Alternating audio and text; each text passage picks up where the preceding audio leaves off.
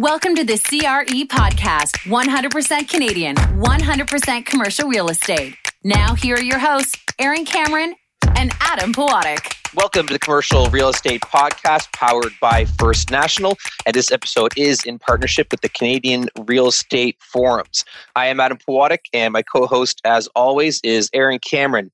Today, we are welcoming Tom Dicker to the show. He is the VP and Portfolio Manager, Equity Income Team at Dynamic Funds. Welcome to the show, Tom. Thanks, guys.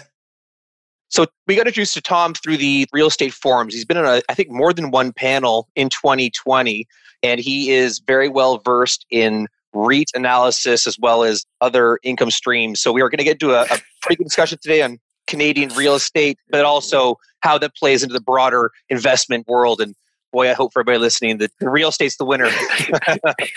well, and, and Tom's actually interviewing right now. He doesn't know it, but if he performs well, he might be a repeat guest. We'll find out.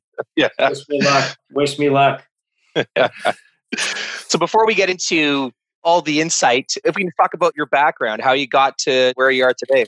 That's a great question. Thanks. So I uh, started in the finance business. I'm a career finance guy and a career buy side guy. I started in 2004. I left the University of Ottawa in 2004 with a BCom and really didn't know what I wanted to do.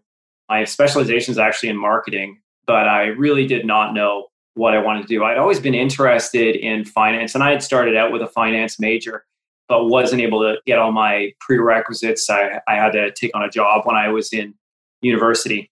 So when I finished with this degree in marketing, I didn't know what I wanted to do. I came to Toronto and I was working at a headhunting firm in finance in the financial services sector. And they were trying to place me with an investment advisor, and that advisor wasn't able to hire me, but he had a client who was a buy sider who needed a guy, needed someone to come and do his trading and maybe be an analyst. And so I started out there in 2004. I was employee number five at this uh, relatively small investment management firm. Started out as a trading assistant. Actually, my original title was junior trading assistant.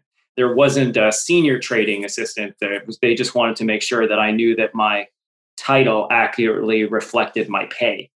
Um, so it was a, a, a nice junior job I started out with at that time. And then the thing about working at a small firm is you get to try on a lot of different hats. And so I quickly kind of became the trader and then I became an analyst. I worked and got my CFA, uh, which is Charter Financial Analyst designation. After a few years, I was actually able to get registered as a portfolio manager. And that was really what I wanted to do then. That was my passion, was definitely stock investing at that point in the sort of Warren Buffett style of investing. I was at that time headhunted away and I started at Dynamic Funds in 2011 and I've been there ever since, so almost 10 years. And I started out as a generalist. I was working in equity income and dividend investing at my previous role and, and, and general equities. I did you know resources oil and gas all of that different stuff when i started at, at dynamic what they really wanted was a good stock picker they said you know what we know real estate we know real estate investing really well but we need a good stock picker that has the same sort of attitude as we do that was how i ended up becoming a real estate specialist which is you know was at the time something that I spent, you know, maybe five or 10% of my time on. I was, you know, very happy to join that team. It's still to this day led by Oscar Belaiche, who's my partner and mentor and who was the manager of the Dynamic Global Real Estate Fund, which is, the, which is one of the funds that I run now since uh, I think he was running that since 1998. So it's, it's actually the oldest real estate fund in Canada. That was the story. And I've been running real estate as a specialist ever since. We go back a little bit. got your CFA. When, when did the light switch? I mean, for some of our younger listeners, to you all of a sudden decide, okay, now I found my career? What was the thing that kind of got you comfortable saying this is where I'm going to stay for the rest of my life?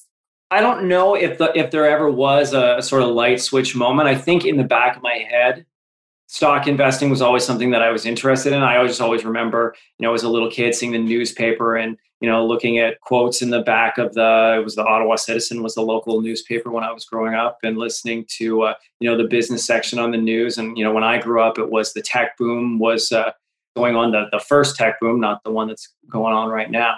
So I just remember a lot of that being very kind of influential on my in my early years. So in the back of my head, I always had the idea that I wanted to go and, and invest and, and pick stocks. I think my mission now is very different than what I would have thought a good mission was when I was a kid, which would have just been be a speculator, make as much money as you possibly can, try to pick, you know, stocks that can go up 10x. And now, of course, I'm an income investor. It's a very different goal. You know, my goal for people is to help them stay wealthy and generate an income stream off of their retirement savings. Very different than what I would have thought would be an interesting career. But it turns out that this is the big problem that our society has right now. A unit of retirement income is extremely expensive. Why? Because of low interest rates, of course. But that's how we kind of moved from me of the late 90s to where we are now.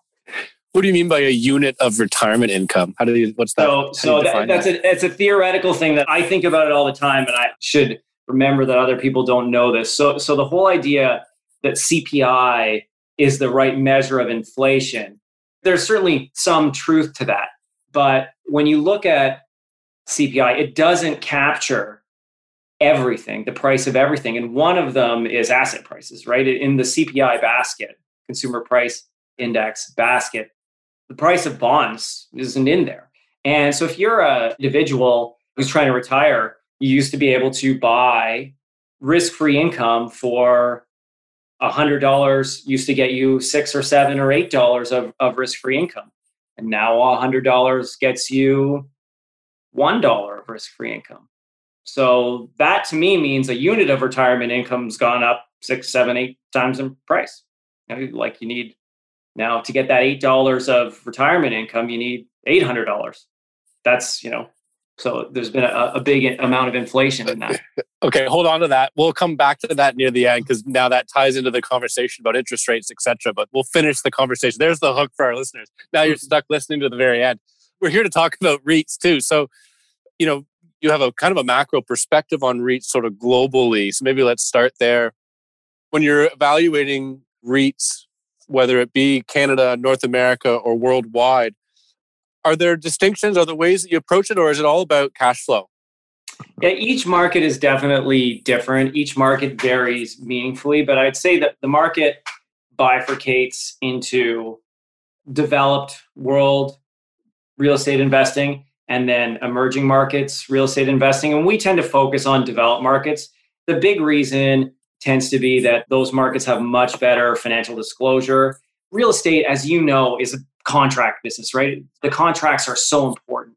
Having good disclosure and good contract law is really, really important. Whether that's common law or civil law, it doesn't matter so much as you know legal enforceability matters an awful lot across all the securities industry. But I find especially in real estate, you you really want to be in those markets where contract is sacrosanct that'd be one place we'd start with. And when you're looking across a market like Europe, there are a bunch of differences between the markets. Europe's one market in a way, and then in, in many ways, just like a Canadian would say, well, Vancouver's a very, very different market than Toronto or Montreal. Like, oh my gosh, it's so different. Like, that's definitely true of Europe. And we, you know, we we as North Americans tend to look at like, you know, investing in Europe is like this, you know, one big market, but obviously there are, you know, there are some big differences within and between all of the European markets as well, which would be the biggest market we invest in outside of North America. So for us, it would be Canada and the US, makes up maybe 75% of the portfolio.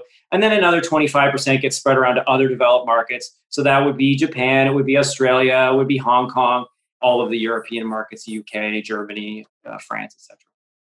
You're paying attention to a lot of geography. Make for an interesting question if you were investing for a different purpose, if you're investing for those 10x home runs, where are you going to dump all your money into uh, and all your eggs in one basket big power move? So I know this goes against your entire investment thesis, but if you were of that mindset, which country are you going to dump all your money into right now? Well, I think you want to invest in any case, whether you're looking for 10x or 1x, in a market that you're familiar with and comfortable with, and where you can generate a thesis that's really differentiated. So for me, it probably wouldn't change at all. Like I, I wouldn't suddenly say, yeah, we should go and invest in emerging markets because we think, you know, the probability that we come up with with a 10x is higher. First of all, because I don't know those markets very well. That'd be one. And, and secondly, because you know we've seen lots of opportunities to make lots of money here in North America. I think you mentioned as well that you're you're heavily weighted towards Canada. What's the reason behind that?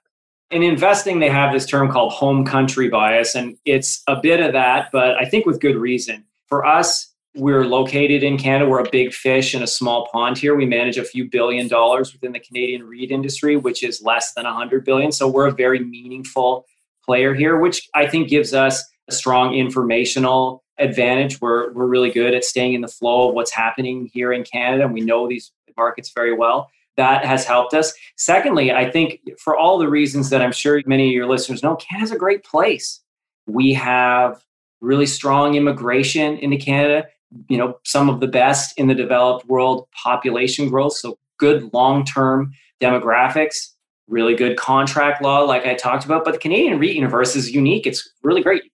It's one of the only markets in the world where you get paid every month. I pay my unit holders in many of the funds that I run, you know, dynamic funds, equity income team, we pay our unit holders every month. So there's a great match up there with getting these REITs that pay income every month. And then the other nice thing about the Canadian market is one of the criticisms of Canada is not that dynamic, controlled by only a few players. That's also good because it leads to, I think, a smoother long term trajectory, less boom and bust compared to some of the other areas of the world investing in the United States and Europe, where you can get either Europe because of debt and, and poor demographics, or in the US because of a whole lot of competition. You just get a little bit more boom and bust there than maybe you do here in Canada. The five or six banks we have here in Canada, they're very well capitalized, well regulated. That has always, not always, but in my investing career, has meant a really strong partner for real estate and, and real estate companies. And as we all know, real estate's a capital intensive business. So being close to the capital provider, having a strong capital provider that's always there, that's really good for Canadian real estate investing.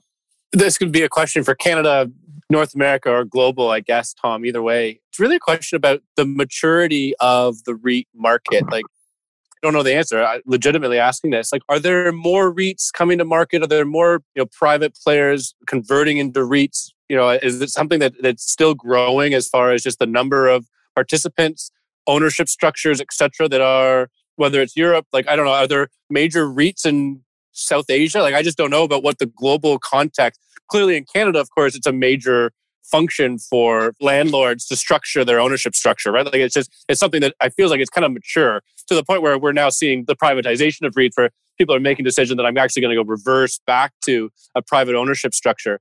Where does Canada's maturity in the REIT market compare to other nations around the world? Yes, Canada's quite good in real estate. We've had an industry since, uh, as many of your listeners would know, the early 90s.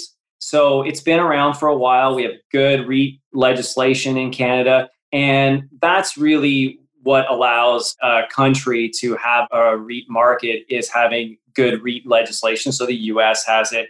They have it in Europe and in all the countries there. They have it in Hong Kong. They have REITs in Japan, in Australia, in New Zealand as well. And so having a good REIT legislation is, is what allows a country to have that sort of tax-free flow through that makes a REIT a wonderful thing and a great way for retirees and anyone who's interested in income to get access to real property and real income. So, uh, to your question about are REITs going public in other places? Definitely, and in Canada, definitely. When the public market is trading at expensive valuations or cl- at least close to net asset value, that will bring out more IPOs and more companies will go public, or the public companies will raise equity and buy private companies and effectively bring those private assets to the public markets. And there's a good reason for that. It's because if a REIT trades at a discount to net asset value and they need to issue equity at a discount to net asset value, when you issue equity at a discount to NAV, the value for all the holders uh, goes down a bit. So you get diluted right? But if you're trading at NAV or above NAV or very close to net asset value, that transaction could, in fact, if it's at a significant enough premium to net asset value, it could be accretive to net asset value. So if you're trading at a 20% premium to net asset value, if you raise a dollar of equity, you're actually creating net asset value with that transaction, with that equity transaction. And then you can go out and buy assets in the private market, and all of a sudden it's worth more in the public market's eyes. And the other thing that can happen in those situations is when you're trading at a premium to net asset value, you know, when you're when you're raising equity, your G&A, the corporate overhead gets spread over a larger asset base. So you get uh, some operating leverage as well. That tends to be more of a factor with smaller cap REITs than larger cap REITs, but even some large cap REITs can get scale advantages by raising equity and getting bigger as they're much larger. So then in that environment, if REITs have those additional benefits for acquisitions, does it make them more competitive against, you know, the privates where it's more just a, a you know, a cap rate, finance cost, yield consideration? That's exactly what happens is there are periods when REITs trade at meaningful premiums to net asset value and that's when the capital market, specifically the stock market, is sending a signal to REITs that we like what you're doing, we like what you have here, and we want you to do more of it. Go out, buy more assets, own more things, own more buildings because they're worth more in your hands than they are in the hands of private equity holders. Conversely, if a REIT is trading at a big discount to net asset value, the public market is sending a signal that they should be shrinking, that they could sell an asset at net asset value and then have a dollar of cash that could potentially increase the enterprise value of the REIT, especially if they were to go and buy back stock at a big enough discount. I'm going to use the C word. So, COVID right now, let's yeah. date stamp it January 11th, 2021. Uh, it's a two part question, I guess. One of let's talk about the impact of COVID. I mean, we're almost a year into this thing now. Are there any REITs trading at a premium to NAV right now? And is that a result of COVID? If the answer is no. Yeah, so it's a great question, and there actually are there are a few REITs trading at a premium to net asset value, not nearly as many as there would have been heading into COVID. It's it seems like ancient history now, but 2019 was actually quite a good year for real estate, and interest rates were very low coming into COVID. So real estate had had a, quite a good year, and there were a number of REITs trading at significant premiums to net asset value. That number is much lower now. It's centered in just a handful of areas. Are there commonalities there, Tom, between those? Yeah, those so it, it would essentially be what I would call either COVID neutral or COVID beneficiaries. And typically because some secular driver that was driving them got pulled forward. Some of that demand got pulled forward as a result of COVID. So themes would be whether it's industrial and e commerce. So there again, a secular theme of the move to shopping online and doing more e-commerce pulled forward as a result of lockdowns and shutdowns cell phone towers data centers. So both of those data centers would be you know a big beneficiary of work from home big beneficiary of the increase in use in cell phones. You know 5g is a huge factor for data centers but also for for towers although that's more in the future than it is for right now. The, both of those uh, subsectors did really, really well, performed very well. The financials were hardly impacted by COVID. Those would be some of the areas that still trade at a premium to net asset value. And then there'd be, you know, certain areas like self storage where growth is really rebounded. So we were seeing some premiums to net asset value there. Anything where the growth story wasn't interrupted, the probability that the stock trades at a premium is much higher because that growth is so scarce right now in real estate growing cash flow is, is just much more scarce than it was pre-COVID. Little known fact, but Adam's actually the uh, expert in data centers at First National. Oh. and we're going to go down a rabbit hole here, so I apologize for those that don't find this interesting, but I think it's interesting. Being 95% of the real estate market who don't care about data centers. yeah, sorry. Adam and our lenders, right, of course. And so we're always thinking worst case scenario. One of the challenges we have as a lender, and I think this is probably universal across our industry, these data centers are really just glorified warehouses, right, with really expensive stuff stuck in there. But the leasing rates are exorbitant compared to a alternative use, right? So take mm-hmm. the expensive stuff out of it. It may rent at a big random numbers, 10 bucks per square foot. Yet with that expensive stuff in there, it's renting at $150 per square foot. So how do you tackle that when you're trying to evaluate a REIT? Like, yeah, you got amazing cash flow, so I get it. But when you're trying to determine a NAV, are you considering what happens if that box turns into a standard fulfillment center versus you know the highly specialized use of a data center? Remember that we're investing in public companies that don't really have the risk of switching. You know if you're if you're dealing with digital realty or equinix they're not going to decide at the end of this quarter or this lease here that we're going to have to switch this over to being a distribution center for secondhand Macy's discount apparel. So these are operating companies that really know what they're doing and have long term leases. Your point about data centers is the biggest risk is obsolescence risk. And it, obsolescence risk is a risk in office, it's a risk in industrial, and it's certainly more of a risk in data centers, especially because of the fact that the thing that could go obsolete is a much newer technology. Elon Musk figures out a way to use quantum computing, and you can now do what you used to do in 100,000 square feet in three square feet. I mean, that's all of that is a risk. And certainly, these are things that you have to be aware of. But obsolescence risk isn't going to go away. You have to be comfortable with it. And it, I think it just speaks to the importance of needing a portfolio that isn't all data centers, that it has some data centers and some cell phone towers and some manufactured housing and some apartments. And that's the sort of thing that we're trying to do. And we know at, at times we will emphasize certain other areas and overweight or underweight using active management and the liquidity that REITs provide. Because unlike with uh, an individual investor buying a data center privately, if we get the view that we think that all data centers are going to turn into logistics warehouses and the rents are going to go from whatever they are back to 10 bucks a foot. We can just sell them. We're able to do that. We're not stuck in them. And that's one of the nice things about being in the public markets is you do have that liquidity. Well since you just mentioned it on the topic of waiting if we're done with the data center rabbit hole that uh, aaron took us down during covid you know so you call it from march onwards. We won't ask for your secret sauce of course. I know that's uh, you know why you get paid uh, paid the big bucks.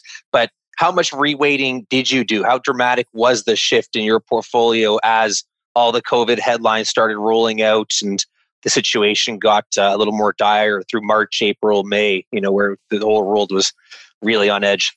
It was fairly significant, I would say. Without getting into the specifics, I'd say it was very meaningful. And there were two drivers of the meaningful shift. One of them was the opportunity that was presented to us by the market in the form of all of that volatility. We had big drawdowns in everything, right? Good, bad, ugly, everything went down a whole lot.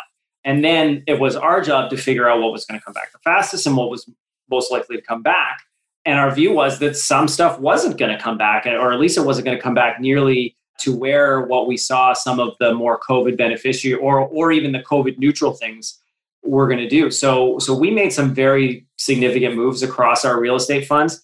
There were certain sectors like data centers and cell phone towers in funds that required a higher yield. We were never really able to own those stocks because they only paid two, three, four percent yields. But if those two, three, fours became three and a half, four and a half, five and a half, all of a sudden that's much more attractive for some of those income funds that require that higher yield. So we were able to go and do that. So that's you know something that was an opportunity for us within what was obviously a you know a really tough and stressful time and lots of bad things happening. That was you know at least one of the more positive things that we were able to do. Well, then related to that, obviously the vaccines were announced back in December, and you know, the world's got a real positive light on it now that we're going to be coming out of this. Are you going to be doing a whole lot more reweighting going forward as we ride the upside of this uh, experience? I'd say that part would be more modest.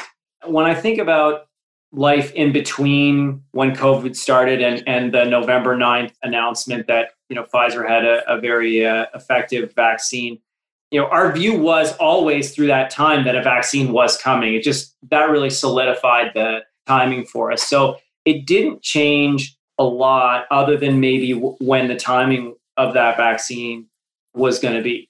So I think, you know, when you're looking at a world with a vaccine, what does that world look like? There are a lot of really interesting questions, and a lot of them we still can't answer yet. If you're looking across the sectors, the two sectors I always, always get asked about by clients is office because most clients have an office, so they think a lot about their office and they're not in it, right? They're working from home. All three of us are in that same situation right now. So they ask about office and they ask about retail. And I'd say office, the question of where it ends up to me is still totally uncertain as to whether or not that's an investable asset class right now. Like, do I believe that the pessimism that existed in that May, June, July period when I think every major publication, Financial Times, Economist, Wall Street Journal, everyone had a front page story about how no one was going to ever use an office again. You know, that was peak bearishness. That's too much. But to be very clear, it is not a tailwind. This work from home stuff is not a tailwind. Like it's not going to be good for office demand over the long run. Certainly, people are going to demand more flexibility. Now, what that translates into in terms of long term office usage and traffic in the central business districts, I think that, you know, the book still needs to be written on that. I certainly would love to be able to go to my office lots of days to, you know, get out of the house and see some people. But how long is that going to last for? Am I going to want to do that five days a week? I, I don't know, you know, and, and, and is everyone else? I don't know. And how that translates into demand, I think that it's still too early. On the retail side, I think people will go back to shopping in stores, they will go back to restaurants, but it's really, I think the ecosystem in real estate has really been hurt and is getting hurt badly today, tomorrow, you know, for the these next couple months here are going to be very tough on the retail ecosystem. Suppliers are going to have it hard. Restaurants, you know, obviously landlords are, are a supplier to retail. It's going to be tough over the next few months. We clearly, you know, lockdown measures in in a lot of the Western world are just only headed one direction right now, which is which is stronger and that's going to be bad for economic activity and bad for ability to pay rent. That's the period we have right now. Now, on the other side of that, I do think things will get better. People will go back to shopping in stores, maybe not to the extent that they did before. You know, I think a lot of people and a lot of companies figured out how to do things online that they didn't think were possible before. So I think, you know, more things are going to get done online than ever. Do I think on Friday nights everyone's going to do DoorDash if they could go to a restaurant? No, I don't think so. I think a company like DoorDash is over earning today. Does it mean that, that, that they're broken over the long run? I have no idea, but I do think that like I wouldn't use DoorDash if I could go to a local restaurant right now. And a lot of people are in that sort of camp. So, I, you know, I'm more of a believer in the long term willingness of people to leave the house and, and go and do things. I think the question about what happens to the central business district and all of the residential around that area is really still up for grabs. And it goes back to that office comment I, I made at the start. I really think that the future of that is really uncertain. And until everyone knows that the driver of all of that was office using employment in the downtown cores, that was really what was driving it. It was, you know, this flywheel of live, work, play, where you know you want to be close to the office so that you can be in a place where there are a lot of people. And the lifeblood of all of that is the traffic, right? It's all of the people that are there. But if people don't need to be there, they decide that they don't want to be there because it's cheaper to be somewhere else, or they have an excuse, or you know, they get married and want to move away. You know, that could really change the calculation for what a square foot of residential or land or office space is worth uh, in, in the downtown or, or retail in, in downtown for that matter too. I'm sorry. This is I love this conversation, but I, my brain's going in a thousand different directions. So I'm going to try to try to hone it in here based on just your comment, I mean, I, I totally agree with you from a short term perspective. Long term, define what long term means three, five, seven, ten years, whatever it is. At some point in the future, we've forgotten about COVID. Do you not think? Like, I think maybe in some form or fashion, societal behavior might have changed a little bit. But do you not think that eventually we're going to get back to the same normal where most of us are in the office five days a week?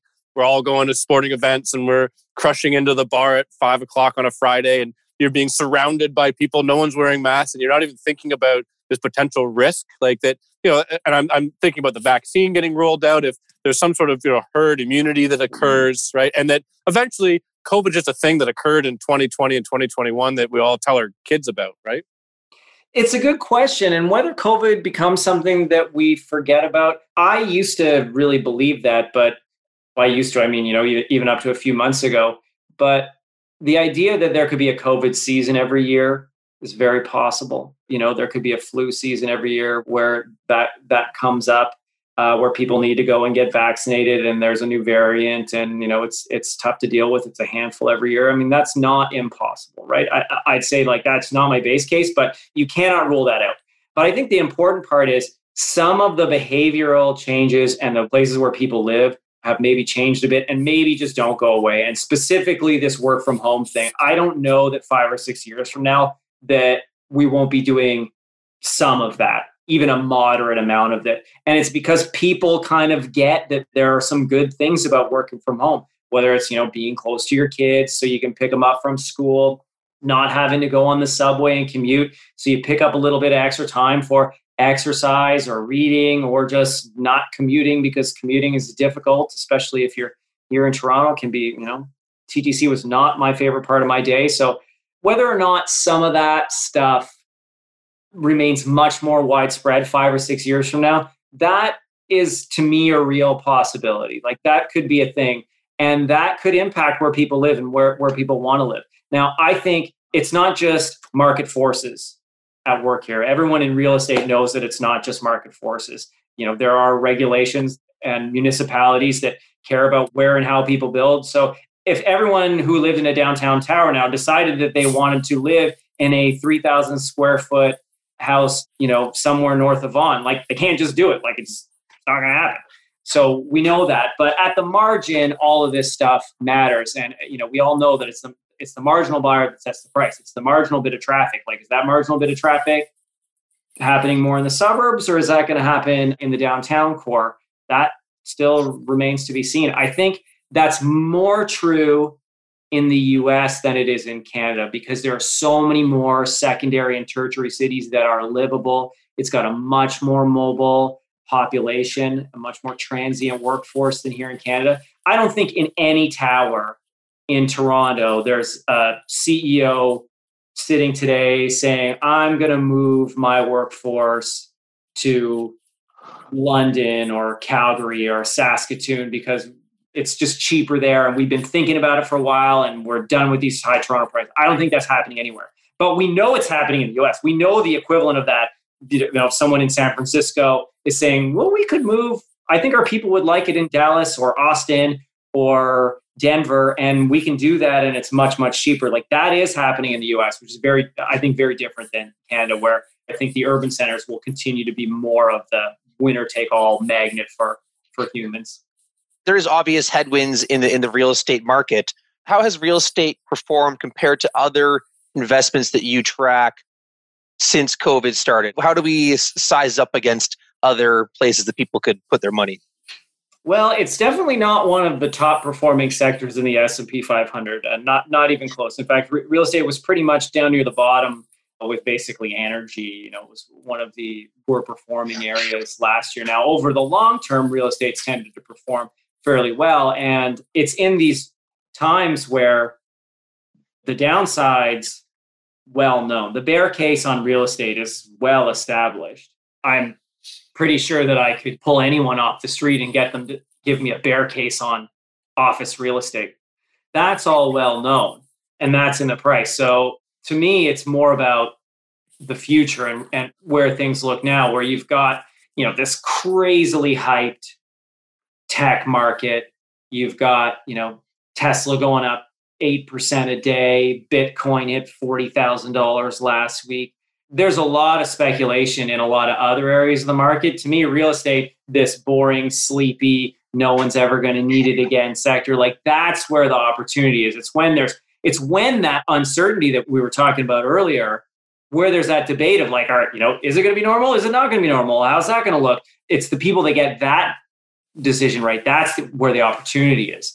Not so much in everyone agreeing that Tesla's going to sell more cars next year that's a great perspective. I always have to bite my tongue because right now I want to say go buy more REIT stock, but I'm not supposed to give any sort of investing advice. So uh, everybody just do do whatever you think is right. Let's move on. I mean, the last sort of topic we had in our agenda was just to talk kind of kind of future looking the way we are now and just the impact some economists out there, and I'll just name Benjamin Tal as one that's on the record of saying interest rates will hit government of Canada five year bonds will hit one and a half percent by the end of 2021. You know, right now I think they're at you know 0.4 or something like that. And I just I'm curious whether that's true or not. I think it's kind of irrelevant, Tom. It's really more about the impact interest rates have on REITs and in the event that you know rates are kind of near their bottom and will have a some sort of appreciation over the next period of time what does that do for the REIT market it's the most important question one of two of the most important questions you can ask in real estate. When you're sailing, I'm not a sailor, but I use this example sometimes. You got to pay attention to where the wind is and you got to pay attention to the tides. And to me, the wind is the very easily observable thing that's happening right now. And that's like the supply demand fundamentals. In real estate, that's supply demand. But the tide, which is maybe sometimes less easily observable and tougher to predict, is the tide is what we're all on top of, which is this interest rate cycle. And where's that going? It's a really important investment factor, as you know, as, as a you know in the direct investing and mortgage world, and it's very important for us in the investment world because everything, every asset is in some way priced off of what the risk-free rate is. What what is you know what are treasury yields? And so it matters an awful lot whether it's you know the five year or ten year. That matters a lot. Naively, obviously, the direct impact of well, your interest costs are going to be higher. All these companies use leverage, so rates go up. That's bad because you know you're going to pay higher interest costs either now or in the future. But the discussion is much more complex than that the biggest factor, though, is clearly that if you think that a cash flow you're going to receive 10 years from now uh, is going to be subject to a lot more inflation in between now and then, you need to use a higher discount rate on that cash flow. And real estate is about, you know, it's all about the terminal value. When you're doing a DCF, you know this very well. It's all about the terminal value. If you need to use a higher discount rate, I know this is a bit nerdy and esoteric, but that higher discount rate lowers the present value of that future cash flow. And that's why it's so sensitive to, you know, especially as interest rates are so low now, even these small moves in interest rates can make a big impact on changes in that terminal value in the out years for any asset, low yielding asset or high yielding asset, but especially for the low yielding ones like really high quality real estate, small changes make a big difference. We care an awful lot about that. I would say that interest rates on government bonds is not a free market. You can't use your 2001 brain to look at 2021 interest rates. Like you can't do that because of all of the action of the central banks within bond markets to control the price of bonds by buying bonds, whether it's the US government or the Canadian government buying assets in the market. It has changed the price of assets very meaningfully. So the idea that the bond market is just this free market and that you know we could be somehow like massively subject to a move from 1% bonds to 3 or 5% bonds like that won't happen because it would be too disruptive. The fed would step in or, or the bank of canada would step in to lower bond yields. You know they do it in japan right now. The bond yields for the 10 years is pegged and they'll buy them all day long from you. So while i do think that there are lots more risks of inflation now given all of the money printing given all of the, the things that have taken place over the last year. The idea that we're going to have runaway government bond yields, you know, I think that's probably pretty unlikely. Could they continue to push higher? Yes. Will they run away from us? I don't think so. Last question, and we had kind of talked about it earlier about you know just the concept of a retirement unit, the value of a retirement unit. Maybe just tie that off with just how real estate impacts investment what portion or what part real estate plays in investment strategy? It's a great question and a great place to finish it off. I think if you look at where the big asset allocators around the world, some of the best in the world are the Canadian pension funds, where they are in real estate. They have a pretty significant weight to real estate over the long run. They've shifted more towards real estate. And clearly, that's a function of low rates. It's a function of the fact that if you want to make a six or seven or eight percent total return on your portfolio, but some of that portfolio is invested in bonds and yielding half percent, 1%, 2%, whatever that is, 3%. You're going to need something that is 10 or 11 or 12 or 13 if you want to get close to that six, seven, eight goalpost every year. Real estate's clearly one of those places that you can go to get a higher yield, get some growth, get some exposure to real income and over the long run inflation. I often get asked what's the right amount of real estate to put in your portfolio. And if you think CPP's got it right, if you use them as your benchmark, they're around 20. Well, I'd say for most people, their client or, the, or they themselves are older than the CPP's average client, right? So they probably need to have a little less real estate and maybe a little bit more equity and fixed income because they probably are going to need liquidity a bit sooner than the CPP will because obviously you know the CPP's average client is the average Canadian is I think 39 or 40 years old right now something like that. So if you start off with 20 as your goalpost, you know, some lower number, and depending on what your risk tolerance is, maybe somewhere in there. What I think is important for most people is to realize that you can own real estate in more than one way. And owning real estate in a liquid way through a real estate investment trust is a great way to own REITs. You get paid every month, which is fantastic. You have the ability to sell it anytime you want. You have the scrutiny of the public markets, whether it's the sell side analysts writing really detailed research, having that public disclosure out there all the time, and you get that price transparency on a day to day basis that folks on the buy side, individual investors provide every day by having that quote on the stock market. So you have an idea of what at least someone thinks it's worth.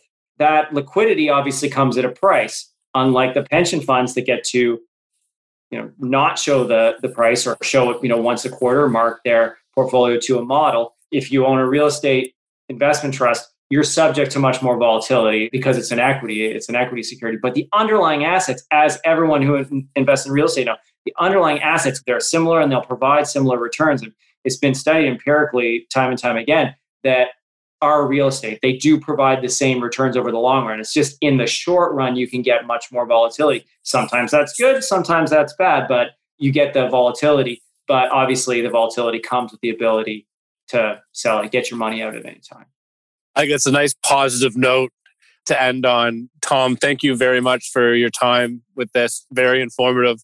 I was joking on the front end. If you're willing, we'd love to have you back again and keep this. Oh, good! I got the job. and talk some more about what's going on in the REIT market. It, it's uh, it's a very uh, important and fascinating component of our business. We'd love to have you back on to keep our listeners sort of fresh with what's going on. No, that'd be great. I'd love to. Thanks a lot. You guys okay. did great. I really enjoyed the chat. Thanks, Tom. So Adam and I are going to jump on to our after show. So stay tuned while Adam and I digest this conversation with Tom. Tom, thanks again. Really appreciate your time. Okay, thank you.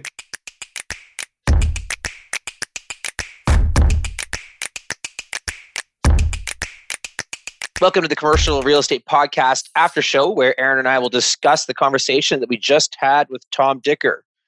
The last time we did an episode, we had a new word, and I'm happy to report that this episode, same thing. Unit of retirement, new concept, new terminology. I'm, I'm glad that uh, I can still learn things from these uh, podcasts. And the other one I liked was the sailing analogy about, you know, the wind is the supply and demand, and the tide you can't really see is the interest rate environment. I will use that at some point and sound very smart well, I actually am a sailor and in real estate, so I'll definitely be trotting it out at uh, at some point. but yeah, a very interesting conversation. We definitely stuck it at a more macro level than I, I thought we would, but it was it was super interesting, and I really enjoyed the conversation about REITs trading above and below their NAV and the effects on their ability to purchase and trade in the market. I was aware of it, but uh, he really put it in a concise manner that hopefully everybody can understand. I really enjoyed that episode, that interview. He sits in a very sort of macro level, right? But still has to understand the nuances. So it was kind of fun because he could kind of he could jump out, be high level, and then dive right into the nitty gritty, which kind of makes it a much more interesting conversation. It allows you and I to kind of freewheel a bit more than you know having to to stick to a general script, right? So. for our regular listeners, they'd be like, "Do you guys have a general script?" I think they feel like we're always freewheeling. and I'll admit that when he talked about real estate performing at the bottom of the S and P, I took that as a personal, personal failing. I don't, I don't know why you just, you know, like rooting for your hometown sports team. Just you heard that as, a, oh, like I knew that obviously real estate had taken a hit during COVID, but my feelings were a little hurt. But then I, I felt better at the end. We talked about pension funds you know, CPP being up at 20% waiting for real estate. I mean, they are probably single digit at the start of this millennium. So yeah. there is encouragement.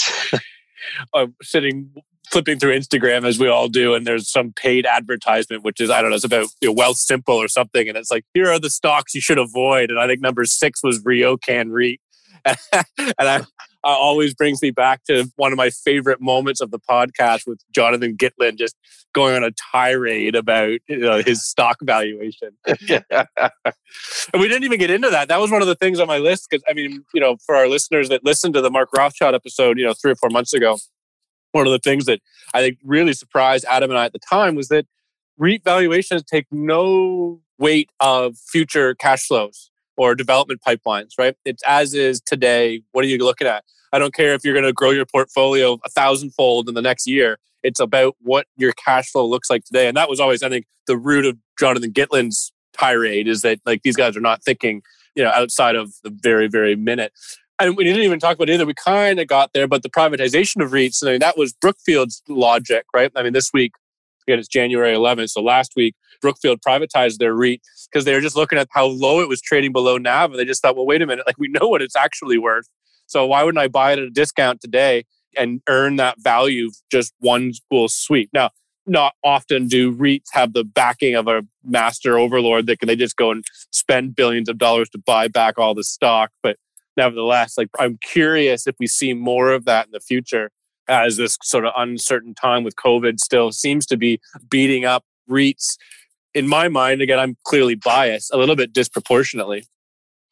Yeah, I mean, we didn't get uh, too granular on it, but uh, we did highlight that a handful of REITs are trading above NAV, most are below, but some of them would be substantially below NAV. And so that same case that Brookfield acted on could make sense for a number that are substantially below.